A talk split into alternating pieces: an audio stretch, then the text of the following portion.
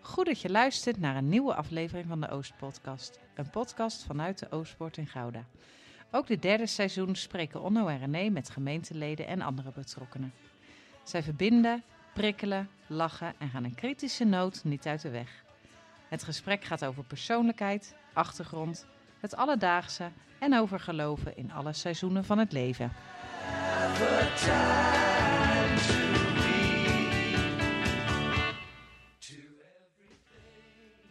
Welkom bij de Oostpodcast, seizoen 3, aflevering 6. En vandaag gaan we in gesprek met Wilhelm Koopman. We gaan praten over de lessen van COVID en de recente crisis. Hoe kunnen we omgaan met risico's en onzekerheid? En welke bijbelse principes, die we volgens Wilhelm zijn vergeten, kunnen ons daarbij helpen? En René, waar gaan we het nog meer over hebben? Elk nadeel heeft een voordeel. Werken op een booreiland. Een trapje bij de muur. Ben jij een freerider? Evacuatieoefening in de kerk. Kortom, Genoeg reden om je fiets op slot te zetten. veilig onder een kleedje te gaan zitten, Even te controleren of je een nooduitgang hebt. kopje koffie te zetten. En lekker te luisteren naar deze podcast. Veel luisterplezier. Wilhelm, fijn dat je er bent. We gaan straks even voorstellen, maar eerst, als jij een definitie van een crisis zou moeten geven, wat zou dat zijn? Ehm, iets waar je niet precies weet waar je bent, niet precies weet waar je heen moet. En eh, als je actie onderneemt, dat dat ook weer effect heeft wat je niet altijd kan voorspellen. Dus er is een, best wel een grote mate van onzekerheid, maar ook wel een grote mate van urgentie, omdat je uit die crisis wil zien te komen. Je, je wil naar een veiligere plek Ja. en naar een meer controleerbare plek. Dus het is, ehm, zeg maar, het is niet maakbaar, maar het is wel beïnvloedbaar naar mijn mening. Wel zelf wel eens een crisis meegemaakt in je eigen leven? Eh, ja. Ja, een paar jaar terug eh, kreeg, was ik, eh, ik ga altijd zaterdagochtend zwemmen op vrij hoog tempo. En eh, toen kwam ik thuis, eh, kreeg ik niet genoeg lucht. Nou, lang verhaal kort. eh, toen bleek ik dus een lichte hartaanval te hebben. Dus eh, drie, vier uurtjes later lag ik eh, op de IC met eh, stickers aan je brust. Oké. En eh, ja, uiteindelijk is het allemaal goed opgelost. Twee stents en nooit meer wat van, aan over, overgehouden. Maar dat En- is niet echt het idee waarmee je het zwembad inspringt 's morgens, zeg maar. Nee, Dat je- nee. En wat, wat gebeurt er op zo'n moment? Gaat dan je wereld opeens instorten? Of Nee. Nee, nee, nee, ik be- belde de hap van. Eh, eh, volgens mij heb ik. eh, heb ik eh, van Sofia had toen eh, bronchitis. Ik dacht van, eh, misschien heb ik dat, kun je daarvoor checken? Nou, dan komen ze, eh, bellen ze, nee, nee, we komen gelijk met de ambulance langs. En dan voor je het weet staat er een ambulance eh, voor de deur met allemaal lichten. En ik zeg van, nou, ik loop wel die ambulance in. Nee, nee, je moet op een bed liggen. Ik denk van, oké. Ja. Nou ja, en dan op een gegeven moment ga je natuurlijk mee in het systeem. En dan wordt er goed voor je gezorgd. Eh, maar ja, dat was de eerste keer dat ik eh, echt in het ziekenhuis lag. ja, maar ook toch wel gevaar liep als het gaat om... Dit, dit is toch Nou een ja, maar dat, crisis, dat, dat is wel. Ja, en het, ik denk eh, het interessante, wat, wat, wat ik denk ik goed gedaan heb, en dat, dat heeft wel met mijn, ik zeg, ik denk achteraf met, met hoe wij op Shell met dit soort dingen omgaan, is dat je wel eh, moet interveneren, zeg maar. Dat, dat is wat wij zien. Hè? Dus, dus al- al- heel veel ongelukken zijn, hebben mensen aanzien komen. En als je dan eh, interveneert en zegt van nou is dit verstandig, dan kon je er dus in theorie heel veel voor voorkomen. Dus dat, dat proberen wij eh, te doen. En dat was achteraf ook gezien eh, mijn redding, want nou, ja, redding, waar, wat goed uitgepakt is. Je kan natuurlijk ook de, de typische man bikkel zijn en zeggen van ja, ik heb een beetje last en Hmm. ik bel niet op. Ja, dan waarschijnlijk had, was ik er dan nooit achter gekomen. Want een dag later zijn die, die hormonen die dan vrijkomen, die pikken ze niet meer op. En dan hadden ze waarschijnlijk niks gezien, tenzij je echt significante schade had gehad. Maar dat was dus niet mijn geval. Nee.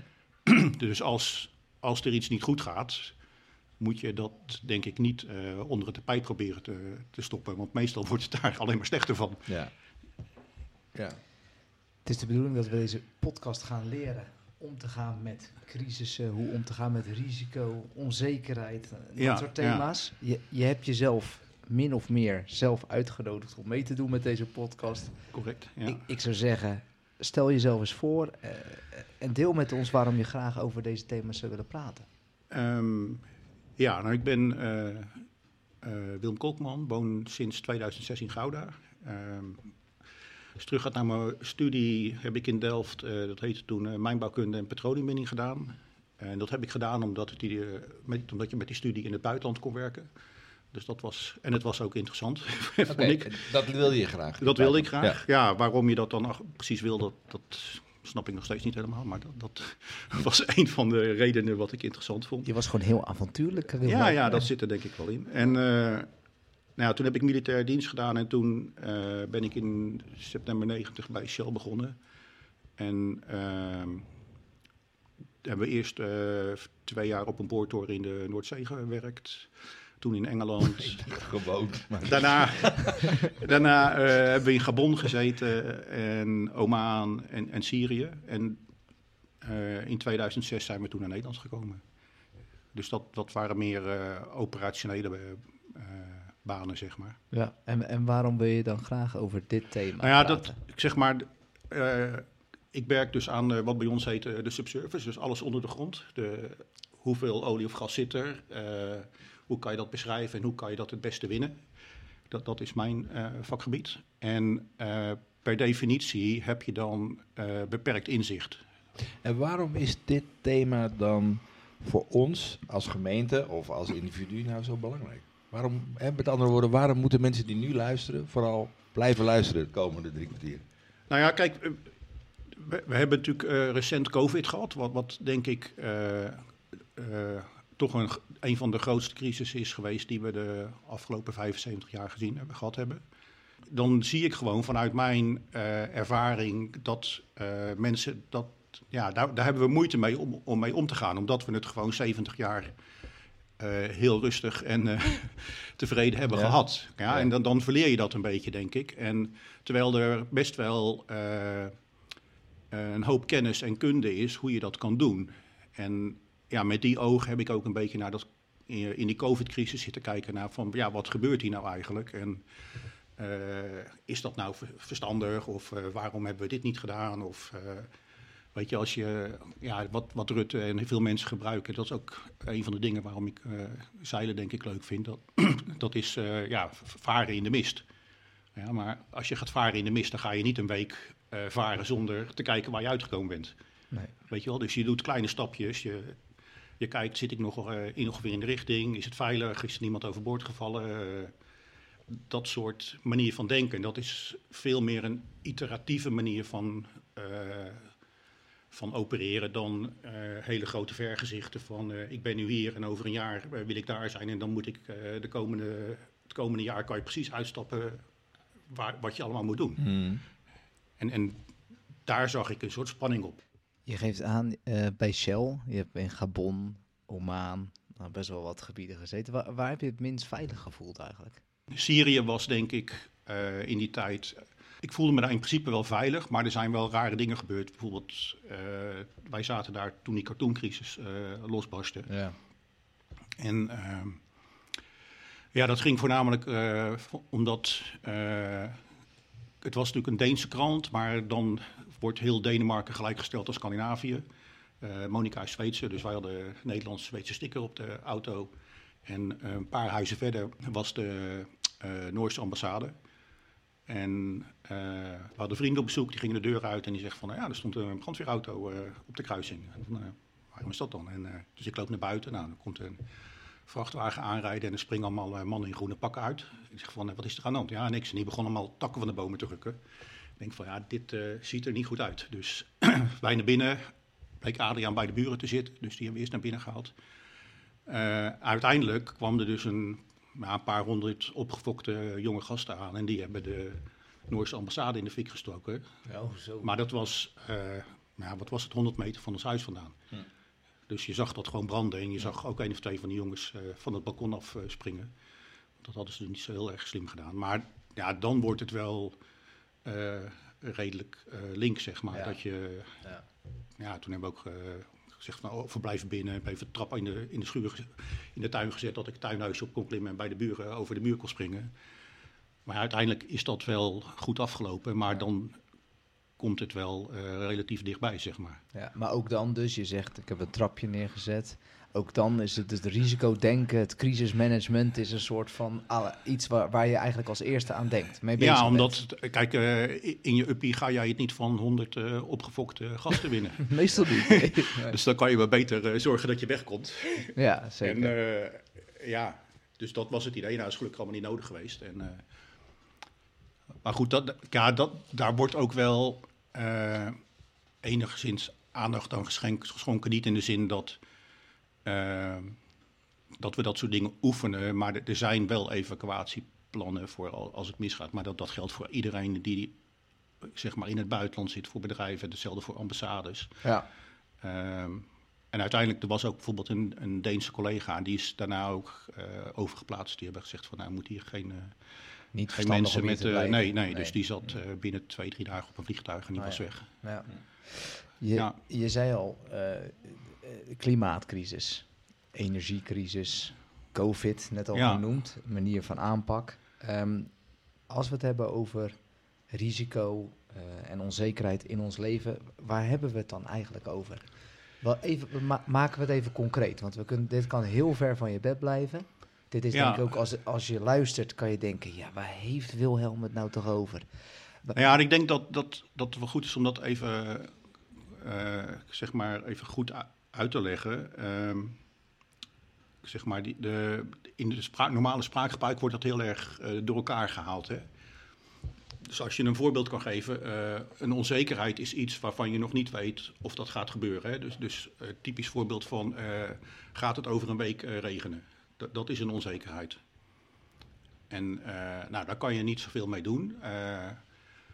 Als je dan over een week gaat trouwen en je hele bruiloft verrekent, verregent omdat je buiten dat wil, feest wil houden, Ja, dan heb je een, eh, een risico, zeg maar. Wij noemen dat eh, een, een negatief risico, dan heb je er last van. Maar als jij een boer bent en het is de hele zomer droog geweest en er komt die regenbui over een week aan, en dat, dat gaat dan echt gebeuren omdat je dat de dag van tevoren of een uur van tevoren ziet aankomen, dan heb je dus een positief risico. ja Dan heb je er voordeel van. Dan is die Dus blij dat-. Ja. dus dat is een beetje een on- onzekerheid en een risico moet je dus niet door elkaar halen. En eh, ja, wat, iedereen kent dat denk ik wel van Johan Cruijff, van Cruijff, elk nadeel heeft zijn voordeel. Dat, dat is ook inherent aan een risico. Ja. Ja, sommige mensen hebben er pech van en andere mensen hebben er weer Ja. voordelen van. Nee, ik, had- ik had ergens gelezen dat, als je, dat een risico is te kwantificeren, Ja, anders is het een onzekerheid. Ja, en dus een risico, hoe wij daarmee omgaan. Een risico heeft een kans dat het gebeurt. Du- du- dus, eh, en het heeft een, een impact. Dus wat, wat is dan het gevolg? Ja, du- dus, eh, en, en dat moet je ook, eh, als je dat een voorbeeld van wil geven, dat dan zeg maar eh, een dobbelsteen zes gooien of eh, Russisch roulette spelen, dat heeft allebei een zesde kans. Ja, maar de, de impact tussen die twee verschillen is nogal eh, verschillend. Ja, ja. Ja, en dat is, dat is wel een essentieel hoe je ermee omgaat. Van, zeg maar, de, de, de, een van de verstandige dingen of principes van risico's is van zorg altijd dat je kan best wel risico's nemen, maar zorg dat je het overleeft. Ja. Ja, want als je niet meer leeft, kan je niet meer, stel dat je pech hebt, kan je er niks meer aan doen. Je bent dood. Het is einde verhaal. Maar als jij zegt van eh, ik gooi met een dobbelsteen en ik eh, ben mijn auto kwijt, ja, dat is beroerd. Maar misschien in het jaar daarna kan je dat gewoon weer terugverdienen en ben je weer terug bij af. Ja. Dus, dus daar moet je wel over nadenken. Van als ik dit risico neem, eh, hoeveel kans heb ik? Nou, daar, soms kan je dat niet altijd even goed inschatten, maar je kan dus wel een beetje, meestal wel een, een slag naar slaan. En dan gaan kijken van als het misgaat, wat gebeurt er dan? Een beetje hoe Jezus deed met eh, toen de duivel zei van spring naar beneden. Dat hij zei ja, maar naast het feit dat eh, engelen me op kunnen vangen of zullen opvangen, Ja. is niet God verzoeken. Dat is de andere kant. En als we dan de Bijbel betrekken bij dit thema, risico en eh, onzekerheid. Wat zijn dan de lijnen die jij ziet in de Bijbel met betrekking tot dit thema? Nou ja, dus bijvoorbeeld in ons werk is een van de dingen is, is veiligheid, waar we heel erg op, op, op, eh, op focussen, omdat het natuurlijk gewoon onveilig werk is. Wat, wat we daar dus proberen te doen is eigenlijk een soort van, eh, zeg maar wat de tien geboden ook is, van dit moet je niet doen, want dat is niet zo verstandig om het wel te doen, weet je wel. Eh, stelen is niet een goed plan. Ehm, maar aan de andere kant weten we ook, en dat, dat heet in, in, in veiligheidskunde heet dat human performance, van eh, niemand is perfect, iedereen maakt fouten.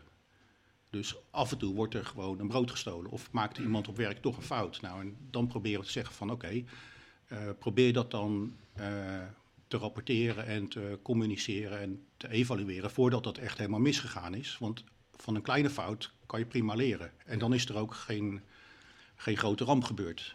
En, en dat is natuurlijk in wezen het- hetzelfde, denk ik, in de kerk, waar we zeggen van. eh, er zijn er tien geboden, eh, hou je hier aan. Maar op hetzelfde moment weten we dat bijna niemand dat kan.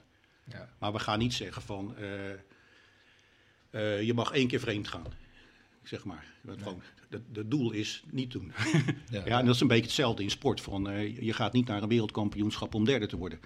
Nee. Je, je gaat erheen om te winnen, maar de kans dat je dat wil bereiken is vrij klein. Maar als je die ambitie niet hebt, dan weet je zeker dat je er niet komt. Dus dat, dat, dat is Maar een beetje de, Wat- hoe wat wij er tegenaan kijken. Ja, want, maar, want dat, dat, dat, dat, dat zeg je goed, dat hoe wij er tegenaan kijken. Want ehm, ik ben eigenlijk in mijn leven, ja, misschien ben ik wat naïef. Waar, waar, waar beweeg ik me? Ik zou het niet weten, maar ik ben helemaal niet zo heel erg bezig met risico en onzekerheid en angst. En kijk, natuurlijk, ik, ik schat wel wat dingen in. Ik Ja. maak wel keuzes. ehm, maar heel veel dingen eh, overkomt mij. Ja, het is ik misschien wel een, een, een beetje een, een, op- een- een- ja, hoe heet het, een, een prettige beroepsdeformatie. Kijk, eh, eh, zeg maar de, de, de, de, spreuk van een gewaarschuwd mens telt voor twee. Ja. Weet je wel, dat, dat, Ja. Somm- dat het is natuurlijk, en wat je ook ziet is eh, dingen die je elke dag doet. Op een gegeven moment zie je daar het risico niet van. En dat, dat maakt het op een gegeven moment ook eh, gevaarlijk. Maar stel dat jij. Maar of is dat niet gewoon gezond? Dat is ook gezond, ja. Maar bijvoorbeeld stel dat het heel super slecht weer is. eh, sneeuwpartijen en jij zegt van eh, oké, ik heb een afspraak in Groningen en daar, daar wil ik per se heen. Ja. Nou, dan kan je zeggen van, ik ben een bikkel, ik spring in de auto en ik heb goede sneeuwbanden en ik ga gewoon rijden. Ja. Nou, dat, dan kan je zeggen van, oké, dat accepteer ik. Je kan ook zeggen van, nou, misschien kan ik er ook komen met de trein en dan rijd ik mijn auto niet in de prak. Ja, dus, Dat is een andere manier om met dat risico om te gaan. Ja. Of je zegt, eh, het is zo slecht weer, Ja. eh, ik eh, bel die persoon even op en we bellen even of we stellen het een week uit. Ja. Weet je? Dus, dus, en dat is volgens mij wat iedereen gewoon wel doet. Dat, dat, dat is geen, ge- ja, geen rocket science of hele rare dingen. En, nou, en- en dan ben ik op een gegeven moment benieuwd. Raak je zeker niet als het je professie is, raak je dan niet een beetje te veel in de R-versie, dus in de risicoversie? Ben je niet te veel nou ja, maar het is ook... het eh, Kijk, ik, ik- vind een goed voorbeeld wat je net zegt met dat weer. Eh, wa- waar ik me een beetje aan irriteer is die code geel, ja, code oranje, code rood. En vervolgens eh, ik, heb ik heerlijk weer. En had ik gewoon heerlijk op het strand kunnen staan. Maar ja, Ja. omdat de code oranje was, is heel het strand leeg. Nou ja, maar dat- en dat- de dat- en de eigenaar die kan dat- ze het ook opdoeken. Ja, dat herken ik wel. Dat, sorry, wat wij proberen te doen is, is zeg maar omgaan met het risico. En, en in de maatschappij zijn we, eh, ehm, als je het ja, een beetje simpel zegt, zijn we eigenlijk in een soort risicomijdende eh, modus gekomen, weet je wel. En de overheid moet alle risico's voor ons oplossen. Ja. Ehm, weet je, bijvoorbeeld eh, tijd, een paar jaar terug eh, hadden men, kon jij op eh iSafe een paar procent eh, hoger rente op je spaarrekening zetten. Nou, Een paar jaar terug, Wilhelm. nou tien jaar terug. tien jaar terug. Eh, In IJsland, toch? ja, nou, dan doen mensen dat. Maar die lopen daarmee dus een risico. Ja? Ja. Je, je, je, je wil iets en, en, je wil iets meer en nou, dan ben je bereid voor meer risico te lopen. Dan gaat het mis en dan komen die mensen naar de overheid en die zeggen van, willen jullie betalen? Nou, in wezen wat je dan zegt is van, wil de rest van de samenleving gaan, mij gaan compenseren voor het risico wat ik doelbewust gelopen heb. En ik wist dat, Ja. dat ik dat niet verzekerd was, zeg maar. Ja. Ja, ja. Nou, d- daar moet wel een balans in zitten. D- er moet wel een soort reflectie komen op wat er gebeurt en is dat nou verstandig en kan ik daar, wat kan ik ervan leren? Ik wil toch nog eventjes terug naar de Bijbelse principes. Want Ja. je, je begon over de, de tien geboden. Je zegt, ja, die, Richtlijnen. ja, de richtlijnen, die, dat is eigenlijk best heel lastig om te houden. Maar toch eh, is dat wel onze richtsnoer. Wa- Wat, wat zijn nog meer lijnen die je, die je ziet? Nou ja, wat, wat, wat ik net al aangaf van eh, als je naar ongelukken analyseert, dan, dan is er bijna altijd iemand geweest die gezien heeft dat het niet helemaal lekker zat, weet je. En, en eh, er is dan, ja, wij noemen dat interveneren, dus, dus optreden. En dat, dat is voor heel veel mensen best wel lastig natuurlijk. Want dan eh, vaak zeggen van, ja, weet je, laat, die, laat diegene maar zijn gang gaan. Maar als die dan eh, een ongeluk krijgt, dan is het, dacht je toch van, nou, had ik maar wat gezegd, dan... Bijvoorbeeld, uh, ik was een keer met hond aan het wandelen. Er was uh, iemand in de straat aan het werk voor een huis. En die stond stenen te slijpen. En die had geen veiligheidsbril op. Ja. ja. Dan het makkelijkste is om te zeggen van nou, dat is niet zo slimmer. En dan loop je door. Nou, wat wij dus geleerd hebben van die analyses is dat...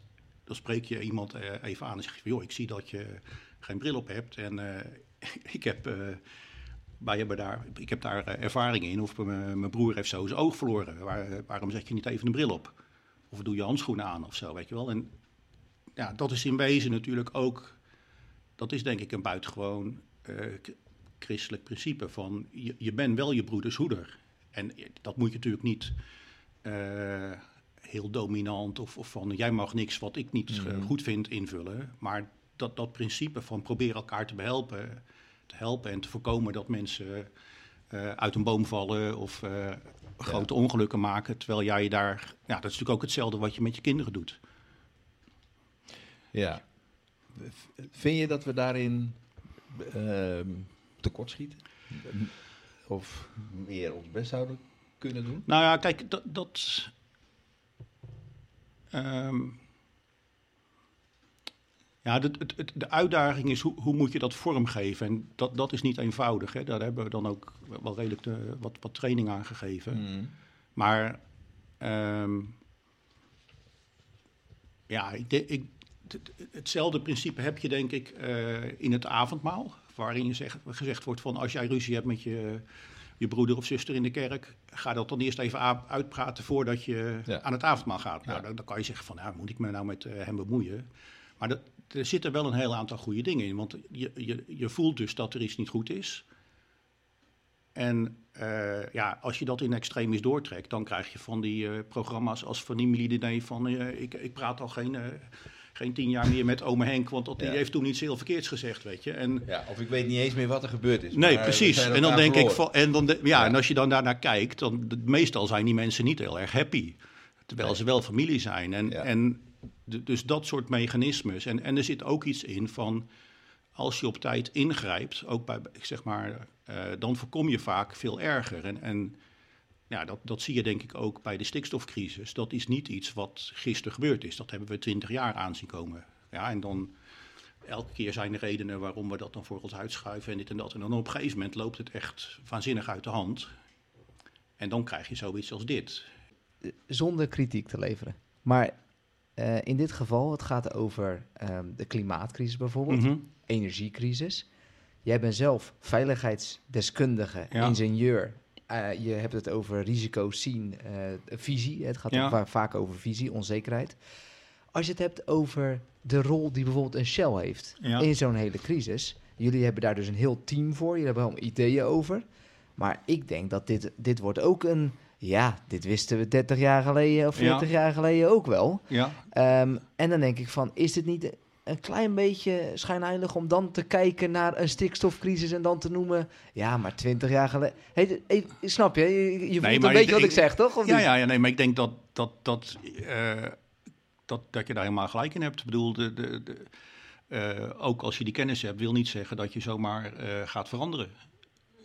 Oh, ja. En om, iets, om dat soort veranderingen te maken, dat, dat is buitengewoon lastig. En, en daar, daar zitten wij middenin. Ehm ja, ik denk dat die verandering nu gemaakt is. Ik bedoel, ik werk nu aan een eh, project van hoe stop ik CO2 weer in lege gasvelden. Ja, precies. Ja, en da- dus daar hadden wij ja. vijf jaar geleden, waren we alleen maar bezig, hoe krijg ik het gas eruit? Ja, precies, Ja, en, en, Ja. du- dus, en dat kost gewoon tijd en dat kunnen wij ook niet eh, alleen. Want ik vond het zo. Ik, we zat daarover na te denken. Ik denk, ja, twee jaar geleden waren we allemaal eh, gehoorzaam. En vonden we het ook fijn dat de overheid ingreep. Althans, het merendeel van de mensen. Wat maakt nou dat er nu niks gebeurt? Dat, er- dat eh, besluiten, eh, eh, dat ze die voor, voor uitschuiven. Geen knopen door, door ja, maar dat- te haken. Ja, dat, dat is toch nou ja, vanwege, denk ik, eh, een cultuur van. Dat, dat we toch mensen, als ze een fout besluit nemen, dan op een vreselijke manier neersabelen. We weten allemaal dat er over 20 jaar het probleem... Ja, maar dat, dat is een beetje. eh, ja, dat, de, de, dan kom je terug bij eh, het struisvogelgedrag. Het is natuurlijk heel menselijk om dingen die over twintig jaar gebeuren. Dan denk ik van ja, het zal wel meevallen of het zal mijn tijd wel duren. En dan, Hmm. ja, en dan denk ik dat het Bijbelse principe van profetisch spreken, dat, dat doet daarop geld. Weet je? De, de, de, de, de, de eerste profeet is. Het is niet voor niets dat een profeet niet in zijn vaderstad geliefd is. Ja, en, en, en da- daar moet je. Dus ik denk als de mensen zeggen, dingen zeggen die, waarvan je denkt van hé, hey, misschien is dat wel waar, maar het is helemaal geen goed verhaal.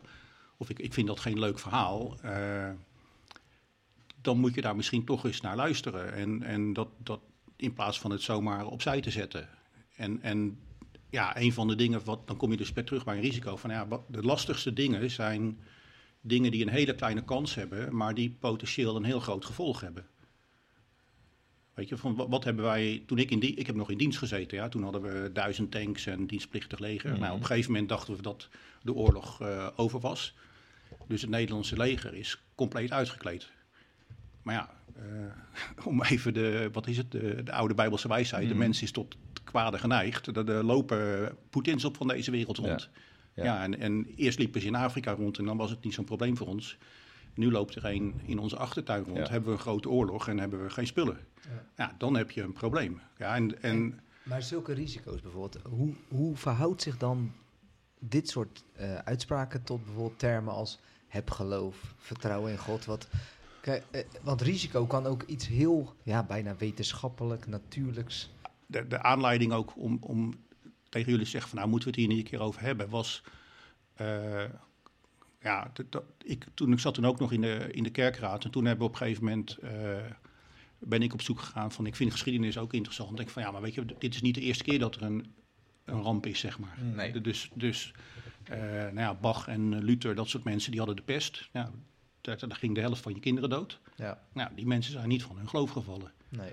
Eh, we hebben de Spaanse griep gehad na de oorlog. Nou, dat zijn ook zeer. Mijn moeder eh, heeft, eh, woonde in Oosterbeek toen daar de, de luchtlanding was. Die heeft eh, twee weken in een kelder gezeten. En die moest, eh, heeft een half jaar eh, bij een boer eh, in Barneveld gewoond. En toen ze terugkwamen, was hun huis in puin. Ja, Weet je, en dan denk ik van, eh, wij hebben op zeker, dat, dat vond ik ook wel een beetje storend soms, van dat, dat, dat er gezegd wordt, ja, dit is een hele grote ramp en de kinderen komen achter te lopen en je hebt geen examenfeest. Dat, dat is natuurlijk allemaal waar, maar je kan ook tegen die kinderen zeggen van, hé, hey, je hebt toch je examen gedaan in deze tijd, allemaal digitaal, en je hebt geen feest gehad. Dat, dat, dat, dat is een plus.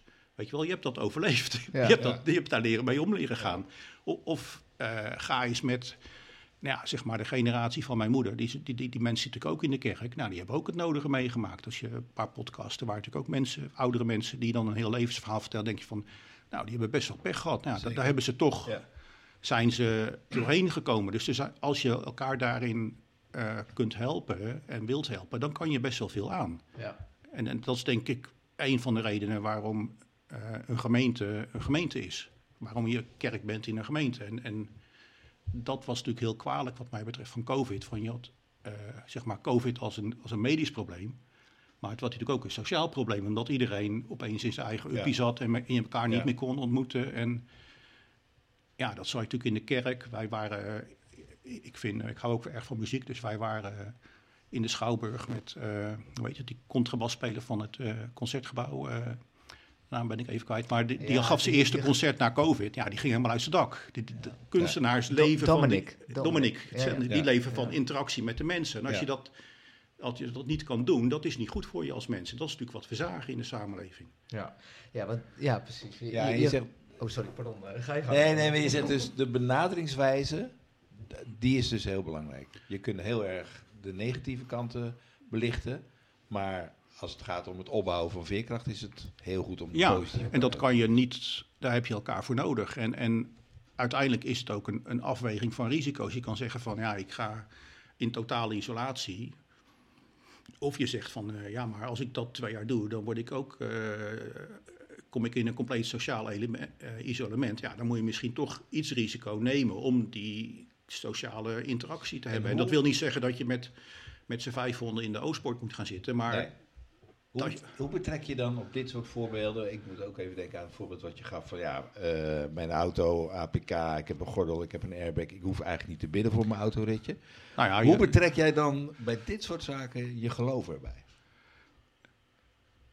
Nou ja, eh, b- een van de, wat ik net probeer te zeggen, een van de redenen waarom ik dacht van dit is goed hier om over te praten, wat, eh, wat ik in onze kerk vrij weinig gehoord heb, is zeg maar zondag 1. Weet je wel, dat, dat, dat is de eerste zondag van de catechismus. Nou, dat, René? Nee, ik, sorry. Ja, dat is andere- andere- troost, enige troost in leven en sterven? ja, Ja. Nou, dat is gewoon van, eh, dat is een hele fundamentele vraag. Ja.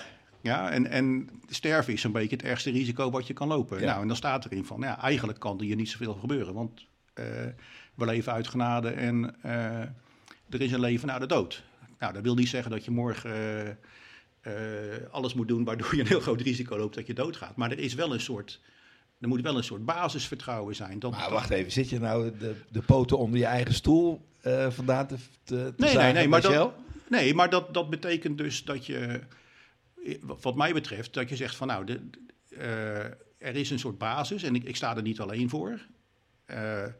En dat wil niet zeggen dat je heel veel risico moet gaan lopen, waardoor je weet van nou, eh, ik ga, eh, zeker als je bijvoorbeeld een, een, zwakke gezondheid hebt, dat je COVID krijgt, dat je op die C komt te komen. Eh, aan de andere kant is het ook zo van, het is ook niet het, het, het, het einde, zeg maar. Nee. Nou, en daar moet je een balans tussen zien te vinden. Dat is een persoonlijke balans. Ja, sommige mensen houden van bungee jumpen. Nou, ik, ik niet. Ik hou van zeilen. Maar er zijn ook mensen Ja. die, die blijven liever in de tuinstoel Het zitten. is zeg maar. risico en vertrouwen. Ja, die, die balans. Ja. Hey, voordat we daarop verder gaan. Je zei net al, ik hou ook erg van muziek. Eh, zonder dat we er eigenlijk om gevraagd hebben, eh, bood jij aan om een stukje muziek eh, mee te nemen. En niet het minste. Eh, het, is, het is een uptempo versie van het, de traditional Be Down My Vision. ja. Uitgevoerd door, ehm, door eh, Van Morrison. Waarom vind je dat nummer goed passen? Ja, dat, dat, gaat daar denk ik over. Hè. Van, van, eh, ja, waar vertrouw je uiteindelijk op? Wat, wat, is je visie? Eh, hoe ga je met tegenslagen om? Hoe, hoe ga je... ja, hoe doe je dat alleen? Doe je dat met een gemeenschap? Al, al, dat soort bijbelse noties zitten daar denk ik in, in dat soort liederen. Ja, ik, eh, ik spreek je niet tegen.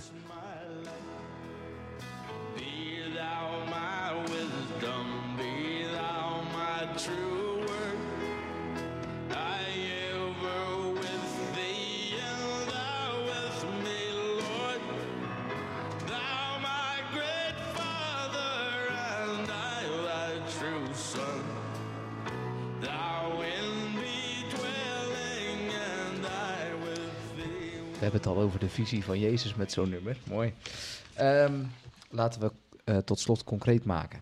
Dit thema misschien, eh, risico, onzekerheid, eh, vooral ook met betrekking tot, tot Jezus eigenlijk. Want jij noemt al, je hebt al verschillende dingen gezegd. In het voorgesprek noemde je eigenlijk drie perspectieven waar je je Ja. licht op wilde laten schijnen. Het was een gedeelte realistisch zijn en hoopvol. Nou, dat is inderdaad dan dus die zondag één, laat Ja. ik dat even zeggen. Eh, eh, veiligheid, eh, veiligheid gaat om gedragsbeïnvloeding. Dat noemde je in het ook al. Bekeer je. Eventjes, Ja, en, en hoe, hoe Dus krijg je dat dan voor elkaar? en hoe ga je dat voor elkaar krijgen? Nou, daar kunnen we het wel even over hebben. En, en, en als laatste, veiligheid kan niet zonder gemeenschap en onderling vertrouwen. Dat noemde je ook al meermalen. Dat je zei van je bent Ja. in een groep, je voelt vertrouwen. Naast God heb je ook de kerk. Nou ja, kijk, de, gemeenschap. de, de- de gemeenschap is natuurlijk ook. Ja, als je teruggaat naar de, de, de zware gereformeerde jongens, die verzekeren zich niet. Maar dan is de kerk je verzekering. Ja. Ja, want als het misgaat, dan wordt er collecte gegeven en dan wordt het opgelost, zeg maar. Nou, wij, wij doen dat dan via eh, een commerciële verzekering, maar het is natuurlijk het, hetzelfde principe. En, en er is een ander interessant principe wat eh, ook in de veiligheid toegepast wordt. Dat heet eh, skin in the game. Dus, en dat is volgens mij ook heel bijbels. Van, eh, nou, ik had een cartoon erbij gestopt, maar er is zeg maar... eh, zijn dus eh, een cartoon die gaat over mijnwerkers. En er staat management met een mijnwerker te praten. En dan vraagt hij van hoeveel regels moet ik hebben om te zorgen dat de mijn veilig is. En dan zegt die mijnwerker nou eentje maar. En dat is dat het kantoor van de bazen in de mijn zit. Weet je, van... eh, Skin in the en game. en Ah, dat, is eh, Dupont, de, de- degene die de dynamietfabriek had, die, die paste datzelfde principe toe. Die zei van eh, het huis van de eh, directeur van de dynamietfabriek staat naast de fabriek. En zijn kinderen en zijn vrouw wonen daar. Ja. Weet je, en dan ga jij, en, en dat is natuurlijk, dan ga jij daar anders mee om. Dan is het niet van eh, ik doe iets en als het misgaat eh, zijn mijn werknemers de sjaak. Nee, maar jij en jouw familie zijn, hebben, dragen de consequenties van jouw beslissingen. Ja. En dat, dat is een heel goed corrigerend mechanisme. En, en dat, dat is denk ik ook eh, uiteindelijk zie je dat denk ik ook bijbels terug, dat, dat Christus zegt van eh, ja, ik sterf voor jullie zonde. Het is niet van eh, jij sterft voor jouw zonde en ik sta erbij te kijken. Hij zegt van nee, dat ga ik voor jou doen. En, en hij, hij, gaat, hij gaat het, eh, hetzelfde lijden als wat wij eh, ondergaan, ondergaat hij ook. Nou, dat is natuurlijk een heel eh, goed, goede vorm van leiderschap natuurlijk. Van, van, van, en dat is natuurlijk ook een beetje wat je, wat denk ik, wat je zag in de COVID. Dat als, als ministers gaan zeggen van doe dit in plaats van doe SRC, doe, doe wat ik zeg in plaats van doe wat ik doe. Ja, daar komen mensen op een gegeven moment eh, tegen in opstand. Dat, Ja. dat is geen goede leiderschap voor hem. Nee. Ehm, en in de kerk, hoe zie je dat? Hoe vind je dat in onze kerk leiderschap wordt getoond? Nou ja, dat, dat, dat is denk ik een. eh, Dat pro- principe probeer ik altijd wel eh, vast te houden. Van als jij wilt dat mensen iets doen, moet je ook bereid zijn dat zelf te doen. En, en, en ga daar dan in voor. En, eh, eh, Wat, wat is in de kerk een voorbeeld, denk je? Nou ja, dat, dat, kijk, als je natuurlijk in, in, eh, in de kerkenraad zit of je bent voorganger, dan, dan, dan is dat natuurlijk heel belangrijk. Als jij, eh, ja, je hebt geen geloof, geloof zeg maar. Dat is natuurlijk wat je bij de katholieke kerk zegt. Als je tegen de mensen zegt van, ja, je moet in... eh, je moet celibatair gedragen, dat is ons eis. En vervolgens krijg je allerlei kindermisbruik. Ja, dat, dan, dat kan niet. Zeker niet als je met hoogstaande moraal bezig bent. Dus, dus als je dat wil, dan moet je dat voor jezelf eh, eh, ook voorleven. En, en ik denk als je dat voorleeft, dat is ook veel inspirerender. En, en ik, daarmee word je denk ik ook eh, geconfronteerd met die dingen waar we het net over hadden. Dat het allemaal niet zo eenvoudig is. Dus, dus dat geeft ook een, ja, hoe moet je dat zeggen, een zekere mildheid en een, en een zekere eh genade. Van, ja, we, de tien geboden willen we allemaal, maar niemand is perfect. De- dus, dus ja, dat moet je van jezelf accepteren en, en daarmee dus ook van een ander. Je, je noemde eerder nog eens een keer, ehm, hoe komen we als samenleving, kerk en individu van een kwetsbare just-in-time naar een weerbare just-in-case mindset? Nou, ik moet zeggen, mij, mij was je kwijt in mijn mind, maar ik, ik had het even niet helemaal door ja, wat je kijk, ermee wat- bedoelde, wat- maar... Als ik dat iets uit kan leggen, dus Ja. zeg maar het, het, het voorbeeld van dat eh, containerschip wat in de Suezkanaal vastzet. Ja. Ja, dus Allemaal wat je dus eh, zag Shi- is van- Shimano eh, onderdelen. of, ja, weet je wel. Idee, die moest twee jaar lang ja, opeens kan jij geen nieuwe fiets kopen, Ja. want eh, er zit een file van, drie, van 200 boten achter Ja. en eh, de fietsenwinkels. Ja, dat is hoe wij de samenleving georganiseerd hebben. Dat alles super geoptimaliseerd is, maar er zit dus Ja. geen buffer in. Als het maar iets fout gaat, krijg je dat gelijk om je oren. Wij hadden geen, eh, we hadden vier dagen mondkapjesvoorraad. Nou, dat is niet heel veel. Weet je, we hebben in, in, in Defensie hebben we geloof ik genoeg eh, munitie voor twee weken eh, oorlog, maar niet voor een half jaar. Nou, of, je- of je dat dan, waar dan precies de, de, de juiste grens zit, maar wij zitten heel erg in een eh, maakbaarheidsideaal van wij hebben alles onder controle. En als je alles onder controle hebt, ja, dan kan je inderdaad zeggen van eh, ik ga elke dag naar de winkel, eh, ik hoef geen voorraad te hebben, ik hoef geen buffers te hebben. Maar de, ik denk dat we met, met COVID en met dat voorbeeld van die containerboot en, en andere dingen gezien hebben. Dat, dat, en dat is denk ik ook buitengewoon bijbels. De, de, de wereld is niet maakbaar. Wij hebben niet alles in controle. Nee. Nou, en daar moet je, wat dan verstandig is, om een iets robuuster te hebben. En zeggen van, nou, misschien moet ik toch eh, voor een paar dagen eten even in de kast hebben zitten. Of, eh, eh, weet je, de, ja, zorg dat je een beetje buffer hebt. Dat, dat, dat als het een beetje tegen zit, dat je niet gelijk helemaal van slag bent. En, en Ik begrijp dat, dat ik goed, goed woon, want ik woon vlak bij jou. Dus dan staat daar een buffertje Ja, weet ik waar ik moest zijn Ja, maar, voor ja, maar dan, dan ben jij dus, eh, hoe noemen ze dat? Free rider. Hè? Dan, Ja, ben, dan ben jij dus de bankier die zegt van, eh, ik, ik maak al mijn, eh, ik, ik, ik Mijn maximaliseer risico, mijn winst precies. en als het eh, misgaat kom ik bij Colletman langs en dan gaat hij me redden. Ja, dat, Ja. dat, Nou ja, goed, helder. ik, Eh, ik, ik help je graag, maar, nou, ja, ehm, maar het gaat dus om een balans. Hè? En Ja. ik denk dat, ik vond het interessant, zei dan, wat je dus ook ziet is, op een gegeven moment haalt die realiteitje in en dan, dan zie je dat, ja, dat is best wel een uitdaging om daarmee om te gaan. Als je natuurlijk, ja, mijn, onze kinderen of mijn kinderen, die, die hebben niet meegemaakt wat mijn moeder heeft meegemaakt, Nee. een oorlog. Nou, dat, Nee. en, en dat, dat zie je denk ik, ik vond dat zo'n Damian eh Denies, die psychiater, die zei dat denk ik interessant. Hij zegt van, het, probleem is waarschijnlijk niet dat er een crisis komt, maar het probleem is dat we eh, dachten dat die crisis niet kwam. Dus het is, dat is eigenlijk de grotere schok, dat, dat, we, dat we een soort... eh, in een soort ja, onge- ongemerkt in die illusie van, van maakbaarheid, ons kan niks gebeuren, zijn gaan geloven. Ook, ook denk ik voor een deel in de kerk, omdat wij natuurlijk ook onderdeel van die samenleving hier zijn ja. van 70 jaar is er niks erg gebeurd en opeens krijg je dit. Nou, dan is het zo van, oh, we zijn dus niet volledig in controle. En dat dachten we wel. Nou ja, wat, wat doe je dan?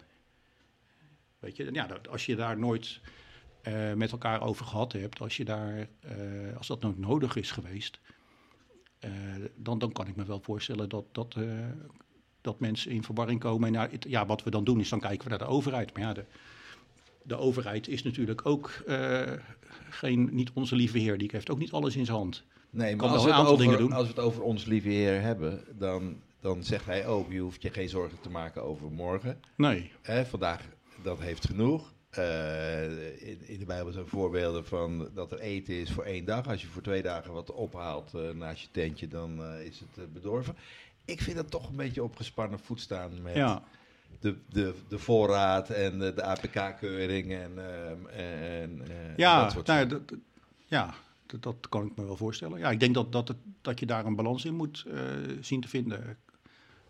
Waar, waar, waar ik de balans trek is van... eh, ja, je moet, je moet denk ik niet in een hokje gaan zitten... en of in je bed blijven liggen bang zijn... dat, dat, dat als er maar iets fout gaat, dat het helemaal misgaat. Maar je moet... we- dat, dat is één extreem en dat werkt denk ik niet. En dat is denk ik ook een heel saai leven. Eh, en de andere kant is van, ja, als je dingen doet, denk daar dan over na. En gebruik de dingen die, eh, die je kan gebruiken om, om op een verstandige manier erom mee om te gaan. Ja, Ja, dat is het zoeken naar de balans. dat is natuurlijk Ja. hetzelfde met van, ja, er, is, eh, er staat hier een prima ziekenhuis. Maar ja, er is ook een, een, een plicht om eh, gezond proberen te leven. Ja. Weet je, ja, we weten Ja. dat roken niet. Niet goed is. Of eh, elke dag vijf tompoezen eten ook niet. Ja, dan Nee. kan je niet zeggen van eh, Christus, eh, red me dan wel. Ja, dat, dat, dat vind ik dan een beetje... Ja, dus, dan denk dus ik van, dat dus is dat niet zo verstandig. eigen verantwoordelijkheid. Ja, en probeer dat zo goed en zo kwaad als je dat kan in te vullen.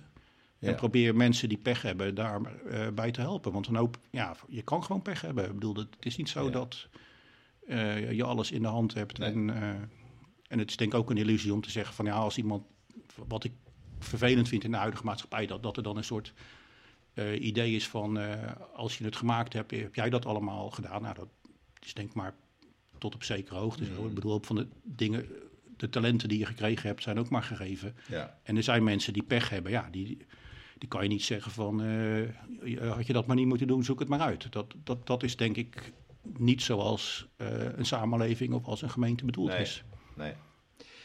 Een goede laatste takeaway, of niet? Ja, eh, ja, als we, we gaan afronden, hè? Ja. we gaan naar het einde van het gesprek. Eh nee, zei het al. Wat, wat is, je, wat, wat is een, je take-home message, zeg maar, voor de luisteraar? Als je dat in korte bewoordingen zou eh, kunnen zeggen. Nou ja, dit, dat we denk ik wel degelijk voor uitdagingen zijn, maar dat, dat er, in, dat er eh, een hoop bijbelse principes zijn, denk ik, die we weer moeten herontdekken. Hoe, hoe je daarmee om kan gaan. Dus zoals help elkaar, eh, we- wees realistisch, maar wees ook hoopvol. En, en ja, als je pech hebt, is dat niet het, het einde van de wereld. Eh, dat, Maar dat het begin dingen. van de nieuwe wereld. Nou, je kan weer een nieuwe stap maken. Dat is Ja. natuurlijk de essentie ook van bekering Ja, van wat je in het verleden, en van genade, wat je in het verleden gebeurd is, is niet alles bepalend voor de toekomst. Eh, nou, en daar, heb je denk ik eh, elkaar bij nodig. En, en ja, dat is denk ik wat je in een kerk eh, kan doen. Het andere belangrijke punt denk ik van, ja, eh, ga geen eh, dingen onder het tapijt vegen als dat, absoluut, als dat niet goed voelt en, en dan maar hopen dat het overgaat. Ja, soms gebeurt dat, maar soms gaat het daarna, wo- wordt het probleem daarna ook veel groter. Ja, ik vind jou voor, de, het voorbeeld wat je er straks gaf van die buurman die zijn eh, tegel staat te slijpen, vind ik wel een mooi voorbeeld. Ja, en, en wees elkaar, wees el, el, el- el- ja, probeer elkaars broeders hoeder te zijn op een, ja, op een passende manier. Niet Ja. in de zin dat je iemand zijn, zijn leven wil eh, bepalen, maar als je iemand denk, iets doet waarvan je denkt van nou, dat, dat kan die beter niet doen. Of, of snapt hij wel dat hij zijn oog hierbij kwijt kan raken, omdat hij gewoon zonder bescherming eh, stenen staat te slijpen met een eh, slijpmachine. Zeg dat dan even van, eh, Ja. weet je, en, en dan is het daarna aan diegene om er wat aan te doen of niet. En ja, dat, dat, dat soort. Ik denk dat we wat meer naar die kant gaan. En, en ook als je, ja, als je op je werk of privé dingen doet, ga er niet vanuit dat, dat eh, niks fout kan gaan. En dat, dat de overheid eh, of de ANWB of wie dan ook je altijd uh, standtepeden komt te helpen. Ja, Weet je wel, ja, van. ja. Ja. als het een superhete dag is, neem eh, twee flessen water mee in de auto. Als je twee uur in de file staat. Ja, dat, dat soort praktische dingen. Dat, en ja, dat, dat zit denk ik in die tegeltjeswijsheid van eh, elk nadeel heeft zijn voordeel. Ja, maar- Eh, een gewaarschuwd mens stelt voor twee. En ja, de andere tegeltjeswijsheid is denk ik van eh, dat je... eh, ja, elk mens vreest het meest voor het lijden wat niet opkomt dagen, weet je wel. Dus, dus Ja. Maar ik denk maak je niet te bang, maar Tegeltjeswijsheid zit toch wel een kern van waarheid in dan, denk ik. ja, ja, dat, Ja, dat denk Daar ik komen we op uit, ja. Ja. Ja, Eh, Ja. Bedankt voor het delen van je ervaring van, en dit gesprek. graag gedaan. Ja, mooi. Gaan we in de toekomst nog eens een keer met onze kletsmajor in gesprek? Ja, dat lijkt me een, een leuk idee. Je, je bedoelt onze vorige wijkpredikant, Ja, toch? Tanner van Boom. Ja, die, die, zei, die had, ze- heeft zichzelf ooit eens een keer gekwalificeerd, of tenminste een kletsmajor genoemd. Dus het is niet eens eh, oneerbiedig bedoeld. Nou ja, hij, hij is major, denk Ja, daarom. Hij zit Ja. bij Defensie. Nee, maar hij, zit Ja. ook bij verbindingstroepen, dus die, die- dat is natuurlijk eh, het kletsen. Ja, Daarom. Precies. Ehm, ja. Heb jij nog een goed voornemen, Onno? Ja, ik, eh, eigenlijk niet, maar tijdens dit gesprek ging het, toen we het even over die tompoes hadden, Ja. en over zorgen voor jezelf en verantwoordelijkheid nemen, eh, ga ik dat weer eh, een vette streep eronder zetten. Oh. Ja, Oh, wat goed. ja maar goed. Dus wat vaker eh, weer de, de fiets erbij. Ehm, en jij? Ja, Het is januari, hè? Kan je het een beetje volhouden, dat eh droog staan? ja, ja nou, ik, ik, eh, ja, ik doe dan altijd weer een beetje extreem. Hè. Dus dan Je pakt het hele jaar, ja, hè, hoor ik, ik. ik heb 2023, eh, als het niet eens dry January, maar eh dry 2023. Ja, goed. Het gaat op, tot op heden goed, maar ik moet zeggen, ik had eh, gisteren eh, voor iemand anders een wijntje opengemaakt. Die rook heel erg lekker. Ja. Toen dacht ik van, oh ja, dat is wel echt lekker. Maar ik dacht, nou ja, goed. En dan, en dan Ik hoop dat er het wat over is eigenlijk. Ja, ik ken nog een beetje. Ja, en ik hoop dat je het opdrinkt, want dan hoef ik er niet naar te kijken. Komt goed. Oké. Hey, ehm, tot de volgende. Tot de volgende.